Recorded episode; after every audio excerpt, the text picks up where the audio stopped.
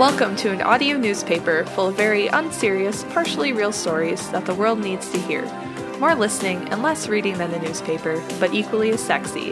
This is Paper News Out Loud. Hello and good evening. I'm your host, Diane Weathersby. Hello and good morning. I'm your co host, Florence Strumsby. Thank you for listening to Paper News Out Loud. So, before we dive in, Diane has recently moved to the strange and exotic land of Colorado. So, I decided that she's going to be giving us updates on how that's going every week because I'm infinitely curious slash nosy and I want to hear about her adventures. Most notably, I would like her to tally the number of elk she sees and the mountain lion attacks she witnesses. Diane, please take us away. Hello, Diane here. I did indeed fall through the rift in the closet when checking the classifieds. It dumped me in the Rocky Mountains, and I decided to get a job here and make it work. So far, it's going great. I live on a campus like resort type of area, and I have a 10 minute walk to where we meet in the morning for work. And my favorite thing is that sometimes I have to modify my route because there are elk in my way. So I have to like go around the elk. Um, and apparently, seeing bears is like no big deal here, and it's just something to keep an eye out for. And like, it's nothing where you even need to leave the area. You just like give the bears their space and let them chill. Um, I actually went to Boulder today and we went on a really great hike. I saw about 20 dogs, which was really cool. It was like the highlight of my day. So far, I haven't seen any mountain lions. It's probably because I've been wearing my anti mountain lion leggings under all my clothes. So I think that's why it's been a non issue. Also, all the dumpsters and outdoor trash cans here have special latches to keep the bears from getting in. They warned us not to leave any food in our cars and to lock them, or bears could get in and really mess things up. I am truly living the wildlife now. But Diane, what about that movie theater popcorn you had in your car? Is that still in there? Um, I got it vacuumed out, thank goodness. Otherwise, a bear probably would have busted through my window in order to eat that. I did have garbage from the drive over here because it was like 15 hours. So I had that in my car, and they're like, "Yeah, you need to make sure you get your cars cleaned out pretty soon because uh, the bears will be coming out of hibernation." And like. people like we went on a tour of like the campus area and stuff and some people had like stories about how they forgot to lock their car one day and like the bear will just get in there and if the door closes behind them they will just wreck your entire car and it basically totals it. And then um, there's also a building on the campus where um, someone forgot to lock the window one time and a bear got in and like oh, no. messed things up. Because yeah like there's a coffee bar station that they have and it just like tore through that. So everyone's worried about Planet of the Apes. We should be worried about Planet of the Bears. Just yeah. imagine if they gain sentience and they could ha- open like latches and stuff like that. Well, they can open car doors. Like the latches, like I went in the dumpster today and it was such a process. Like I had to pull out a rod and then like lift up the super heavy like Bear lid. lid. It was ridiculous. And all the trash cans, like you have to reach your hand way in and like lift up on a latch so like a bear paw can't fit in there it's yeah, it's a real cool experience. But like they're everyone's like, "Oh, they're black bears, not grizzly bears." So black bears probably won't attack you. Like great. still like, would probably really comforts me. yeah, still probably wouldn't be too happy if I saw a bear, but like it's to happen. So I did have a spider in my room, which I think was actually worse than seeing a bear. But like the cool thing is I can look out my window. I'm like looking at a mountain. It's pretty great. Thinking about all the spiders climbing on the mountain. they are everywhere. but anyway, Diane, do you know what's happened down the bunny trail right now? My youth. Close, and it's not a mountain lion. Hippity hoppity, Easter's on its way or has already passed. So, Easter is a Christian celebration of Jesus rising from the dead, but it's also the celebration of spring, new life, hard boiled eggs, and the Easter bunny.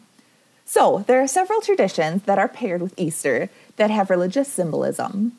For example, the Easter egg is said to be a symbol of new life, rebirth, and the rock that was in front of Jesus' tomb. The one that has always tripped me up, though, is the Easter Bunny. Where does the lovable fluffer come from? Because guess what, Diane? The Easter Bunny isn't in the Bible. I thought the Easter Bunny was one of the disciples. it was Judas. It's a really bad symbolism. like I didn't go to Catholic school, thank God, but I'm I'm really pretty sure that Santa, the Easter Bunny, Jack Frost, they're all in the Bible. Just they're hidden between the pages. You really have to look for them. You know what, Florence? Prove me wrong right now. Okay, so much like any mythical creature, the Easter Bunny's origin is a little foggy. There are two prominent theories um, that back the origins of the Easter Bunny. So, where did this guy come from? So, the first is the pagan tradition theory, which is saying that um, the Easter Bunny comes from the festival of Easter, goddess of fertility, whose animal symbol was a rabbit. And I want to use a direct quote here from the article that I read. Quote, rabbits, known for their energetic breeding, have traditionally symbolized fertility. So that's right. The Easter Bunny, who children know and love, may be derived from the crazy amounts of bunny lovemaking that rabbits are known for. Beautiful. How this relates to Easter kind of remains unclear. It's probably more closely related to springtime, which is often considered a time of new life and procreation, bunny procreation. Also, springtime is when Easter occurs. Also, springtime is now. The second theory is the German tradition theory. In the 1700s, German immigrants came to the shores of America, and with them, they brought a tradition. Beer. That tradition, beer and delicious food, sausages. That tradition was of mythical rabbits who laid eggs. they call- it's like platypuses. Oh, an Easter platypus, so that would be good. I like that idea better. um, they called these egg-laying hares Osterhas or Osterhase. I love the German language so much. those are not accurate pronunciations. But um, children made nests so that this bunny would come and lay its colored eggs in the nests. Um, other Americans heard about this tradition and then started exchanging small gifts on Easter morning, left by the Easter bunny, um, including chocolate. So I am 24 years old, the oldest child of my family, and um, every year up until this year, we would do Easter eggs and Easter baskets on Easter because I insisted. and this year they're not doing it because I'm not there. And like my brothers are just like, meh, I don't really care. So I, the 24 year old adult, was the driving force behind us continuing to get Easter baskets and doing egg hunts that I got very competitive during. No shame, girl. Just own it. Own who you are. I wanted to win. Okay, but I know that the only bunnies that I eat on Easter are squishy and covered in sugar and explode in the microwave. Gross. So you're probably thinking about marshmallow peeps. Oh, I was thinking of actual bunnies because they also explode in the microwave. Oh my gosh. uh, marshmallow peeps are entirely different from bunnies, being that you can put them in the microwave and you shouldn't put real bunnies in the microwave. I live and learn, I guess. They're an important Easter tradition nonetheless. So if marshmallow bunnies don't come from an ancient pagan tradition or Germany, where do they come from? The rift in your closet. Close. the original Peep wasn't a bunny at all, but rather a marshmallow chick who could be bought in packages of five conjoined chick siblings. They're so gross. I love them so much. I ate a bunch hate today. They're awful. um, they're manufactured by a company called Just Born in Pennsylvania, which was actually founded in 1910 by a Russian immigrant named Sam Born, who was really a pioneer of the manufactured candy world. Um, and we will actually be doing an interview with Mr. Sam Born in a later episode, so just keep your eyes out for that. Is he related to Jason Bourne? Well, he's Russian, Bourne so trilogy? probably not. He- Probably. he was trying to kill Jason Bourne. Jason Bourne was trying to sell the Peeps recipe. it's a secret subplot you don't see in the trilogy, but it's there. Definitely. These delectable little chickies were originally handmade by a company that Born bought out. His son found a way to produce the marshmallow wonders mechanically, which really helped the company churn them out, just churn them suckers out. And churn them out they needed to. because approximately 1.5 billion peeps are eaten every Easter. That is an insane amount of marshmallows to be consumed by a population on one holiday. Um, the bunny peep didn't show up on the Easter candy scene until the 1980s. So, with the bunnies and chicks, your entire Easter marshmallow aesthetic is complete. You got a little bit of everything. But there is so much more that you can do with peeps aside from just eating them. In fact, I recommend doing anything but eating them. Like, you could flush them down the toilet. That would be fun. no, that would definitely clog your toilet. I would, I don't recommend that. The sugar would burn holes right through your plumbing. yeah, it wouldn't be good for your septic system. That's for sure. Just save your money and don't buy them in the first place or throw them in the garbage because they're literally terrible. I don't know how they're so bad because it's just marshmallows and sugar, but they're so bad. See, I really like marshmallows, so I feel like you have to like really like marshmallows. Well, that's what I'm saying. I like marshmallows, and I hate peeps. But do you really like marshmallows? Yeah, I guess. I don't know. Maybe I just ate too many when I was younger. Kind of like jello. Maybe. Yeah. Anyway, so if you hate peeps and you just want to see them die, you can try Beep, peep jousting. Um, there is a video linked in the description of the sport because words literally cannot describe how awesome it is. You take two chick peeps, and it's very important they have to be the chick ones, and arm each with a toothpick um, Do you know the science behind that? Why it has to be the chick peeps? Um, because the bunny peeps don't have arms. That's true. How cruel. but um, you put the two peeps on a plate in the microwave, and then you microwave those little mofos and see who is stabbed in the microwave joust. So um, the theory is, as they get bigger, one of them will end up stabbing the other with a toothpick. Um, it's a truly jolly pastime to add to any family function. Another quirky tradition is the Peep Show Diorama Contest. There are several of these diorama competitions across the country, but all have the same basic rules. Create a scene where all the characters in the scene are marshmallow peeps. Now, the rules may vary from competition to competition, but that is the gist of it. I'll be linking the winners of the 2018 competition in the episode description for your viewing pleasure, because this weird tradition is literally too just difficult to describe. It's just bizarre. The things that people create is just bizarre. That's really cool. Uh, but my personal favorite peep related tradition is consuming pack after pack with my sister and then feeling sick to our stomachs, which, like I said, I didn't celebrate this year because I only ate three marshmallow peeps. No one comes out a winner after eating that many peeps, though. We're all losers. Yeah, no one comes out a winner eating any peeps any at all. They're bad. I will. It is my personal quest to take down the entire Peeps corporation. Someone is probably going to come and kill you now. That's probably true. Oh my god. they're outside my window. they're, they're, scaling the walls. Look out. It's it's so easy to make dying in a mountain look like an accident. Okay, but a little known fact about Peeps is that they also work as stellar replacement tires if you get mm-hmm. a flat while headed to some sort of springtime festival. Mm-hmm. Simply jam peep after peep into the hole or leak in your tire until the tire is completely filled with marshmallows. It'll be like you never had a flat at all. But you will want to get that tire changed soon because it's hard to resist marshmallow stuffed tire. You'll probably just eat the whole thing. The bears will definitely tear apart your tire. Not good if you live in a bear infested area. you will die. Um, and honestly, I think this headline talked about all the important spring and marshmallow related things that I could possibly talk about in one episode. Let's move on to the next segment. Today, while I was crying during my afternoon five minute power cry session, I decided it would be a cool change to try to cry onto a piece of paper.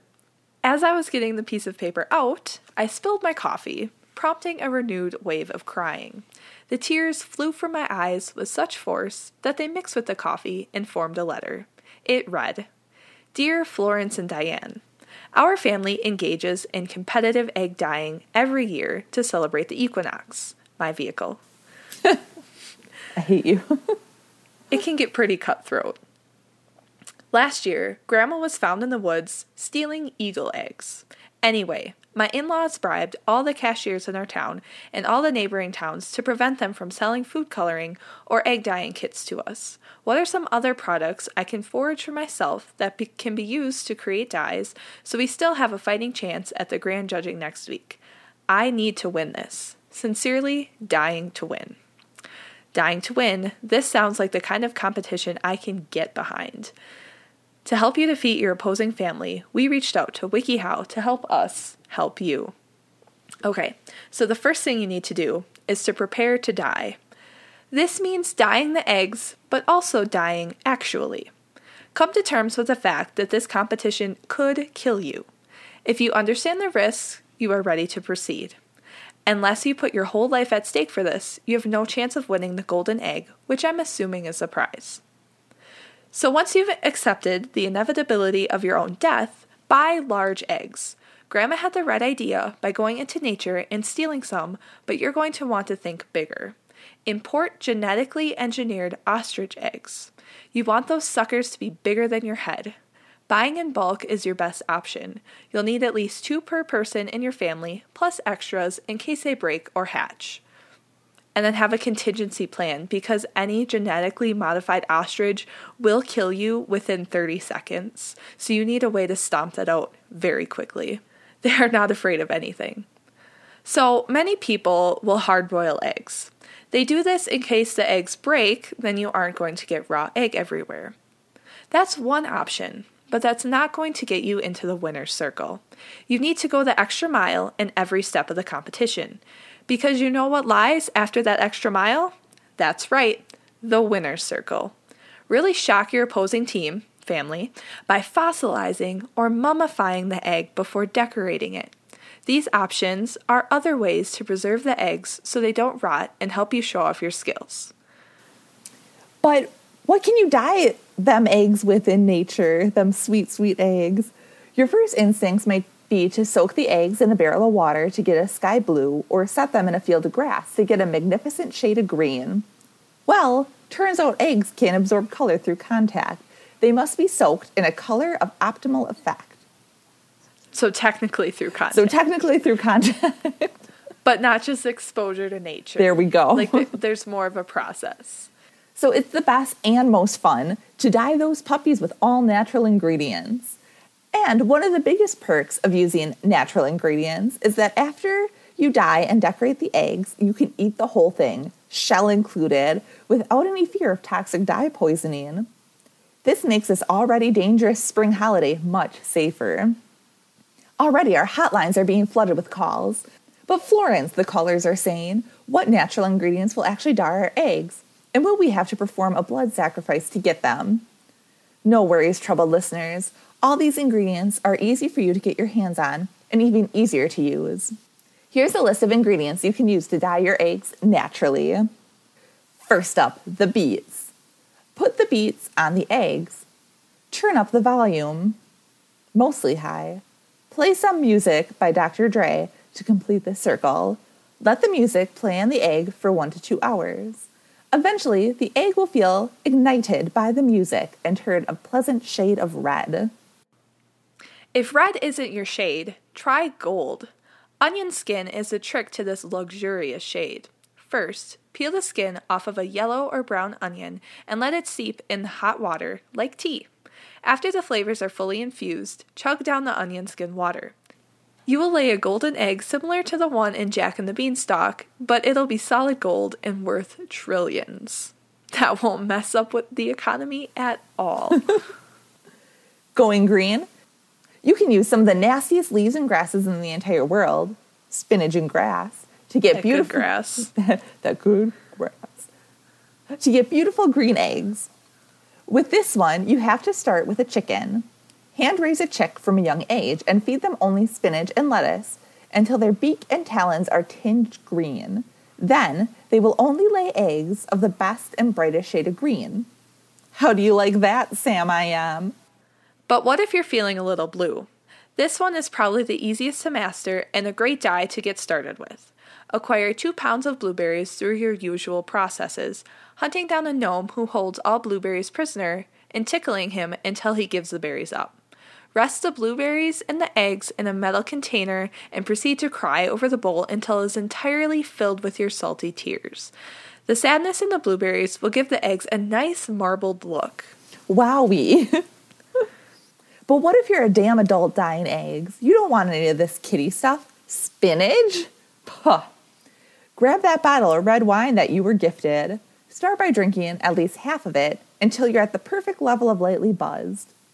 Using science, insert the eggs you wish to dye into the wine bottle. This will take an open flame and a lot of swearing. Let the eggs ferment in the wine in a dark room for 10 years. They'll be a beautiful deep purple when you take them out. Lastly, let's say you hate joy and you want the eggs to be brown. Because buying already pre made brown eggs isn't enough for you, you want those bad boys to be turd brown. Brew some strong coffee. That's right, you can't even add any coffee creamer. Give the eggs each a pair of reading glasses, yesterday's newspaper, and a cigar that is lit but not being smoked. Maybe turn on the news or a sitcom about a dad trying his hardest. Tell the egg some jokes. The egg will say, I'm hungry. You'll say, Hi, hungry. I'm dad. Nice to meet you. The egg will sink happily into this dad role and drink cup after cup of strong coffee until it turns a deep shade of brown. Okay, so the egg dye is prepared, but you don't want plain old one color dyed eggs. You want some pizzazz. How can you liven these guys up in the natural way? Here are some of our top tips to get a little bit extra. Please note that these should all be done before you dye the eggs for optimal results. The rubber band trick. If you don't have any rubber bands available, any string or tapeworm will work just as well. Gently wrap your material around the egg and submerge it into the dye for some cool stripy eggs. So stripy, they may be confused for zebras and get sent to an animal sanctuary.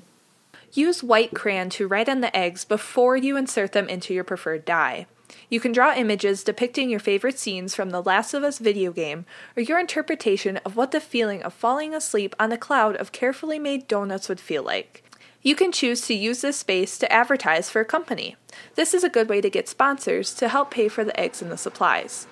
The eggs are big enough that you could probably sell one or two sections and still have room for your own creative art. Maybe this is a place that you write the next great American novel or a poem about making egg salad. You can get a great effect by using all of the dyes at once. This might be tricky, but with a lot of dedication, I truly believe that you can achieve this nearly impossible feat. It will definitely be worth the extra effort that it takes to simultaneously cry into a bowl of blueberries and finagle the entire egg into a wine bottle. You can achieve an ombre color by dyeing the egg a few months before and letting the egg grow out in a similar way that I did when I unintentionally had ombre hair. You can create a really cool marble effect by adding oil to the dye ingredients. Remember, the more complex and convoluted your egg dyeing process is, the more likely you are to win. Don't forget the most important part of the competition slash judging the essay. Make sure you write a 7 to 12 page essay explaining in painstaking detail every single step of the egg dyeing. With the advent of technology, you can now supplement this essay with your original mixtape and a laser light show. Good luck dying to win. I truly hope that you crush your family, in laws, whoever they may be, and that you reign triumphant. Hey, Diane, do you want to bring us into the motivation station? Choo choo. Spring is in the air. Unless you are in the southern hemisphere, then happy fall, y'all. I hope you are enjoying your pumpkin spice lattes and getting ready for winter, possibly. Well, anyway, here in Wisconsin and in Colorado, we are all ready to welcome spring into our lives, even though Wisconsin literally just got like seven inches of snow. I'm so sorry, you guys. Just got dumped on. Spring is a time when the earth seems to wake up again and put a spring in our step. Sometimes, though, it can be difficult even when the weather is nice. Florence, how do you keep an appropriate amount of spring in your step? First and foremost, I completely transform my diet to be more reflective of spring. When all you eat is spring, it's hard to not feel springy. This consists of things like dandelions, radishes, and the gravelly gray sludge that all snow turns into once it starts melting. I usually mix these ingredients in a salad with a little balsamic vinegar for flavor. Then, like any good Wisconsinite, I literally talk about how nice the weather is constantly. Someone comes into my office talk about the weather. Going to the chiropractor, talk about the weather. Walk past a stranger on the sidewalk, but I am too Midwestern to not ignore them completely and have to talk about something, talk about the weather. Finally, again, because I am from Wisconsin, I stubbornly stop wearing a winter jacket, even when we get hit with an inevitable snowstorm in April, like today. Then I am truly in the spring zone. So, I always have a spring in my step. I'm just a naturally bouncy person like that. So, when spring comes along and adds some more spring to my step, I bounce halfway to the moon. My problem is that I need to reduce the spring in my step to take into account the extra spring that spring provided. In order to do this, I wear cement blocks as shoes. They offer surprisingly good arch support, and people leave me alone because I think they are afraid. When I am indoors, I use walking sticks but point them at the ceiling. That way, if I feel like I'm about to take off, I can prod the ceiling and use the force to keep me grounded. I love spring, but I can't handle another concussion caused by springing into the chandelier. That's not a way to live, my friend. Today, a friendly friend left an Easter egg on my front step. From it hatched an alligator who rapidly aged into an adult and then ate me. That's the telltale sign that the podcast is coming to an end. Thank you for taking time out of your day to listen to what we had to say. If you like what you heard, subscribe to Paper News Out Loud for more great episodes. If you like what you heard a lot, leave us a review on iTunes saying what you liked. Please include a picture of a bunny, any bunny. If you're in love with what you heard, hide our podcasts and Easter eggs around your town. Please rate and subscribe on iTunes or wherever you get your podcast. If you like us, please tell someone, and maybe even tell us. That'd be pretty cool. We appreciate that. Thank you so much for listening. I want to thank the mountains for accepting me as one of their own. I also want to thank Jake Harrison for allowing us to use his track title 5 off of his album found on SoundCloud and Spotify. Thanks, Jake. You can find his music through the link or by searching at this. And as always, we are looking to sh- showcase community art in a rotating segment creatively named Community Art. You can submit short poems or visual art to us through email at, at alternaterealityproductions at gmail.com, or you can email us just to say hi. We like that. Also, thank you to the Almost Better Network for having us on the network. You can check out other cool shows there, like Almost Better Than Silence, Dumbbells and Dragons, um, Press Continue podcast, and all that cool stuff. Anyway, so this is since I moved, this is like our first time recording long distance. So I want to apologize in case the audio turns out really terrible. But we um, are glad that we get to have an episode this week instead of missing a week. So it's still out there, people. So, you can't get away from it. yeah. yeah. We will not leave you alone. All right. Well, tweet us at Reality Out Loud. Use the hashtag Think Weirder Thoughts and then actually begin to think weirder thoughts. Share with your friends. We hope you learned a thing and made a laugh. Boo. I don't have say. I know, just um, maybe look out the window and start singing something related to mountains. Go tell it on the mountain. Colorado, Rocky Mountain High. I'm sitting burning fire in the sky. I feel like whoever sang that song just died. John Denver, and um, yeah, I think he died in 1999. He's turning in his grave. Okay, I'm gonna stop recording. Yeah. So I can't handle this.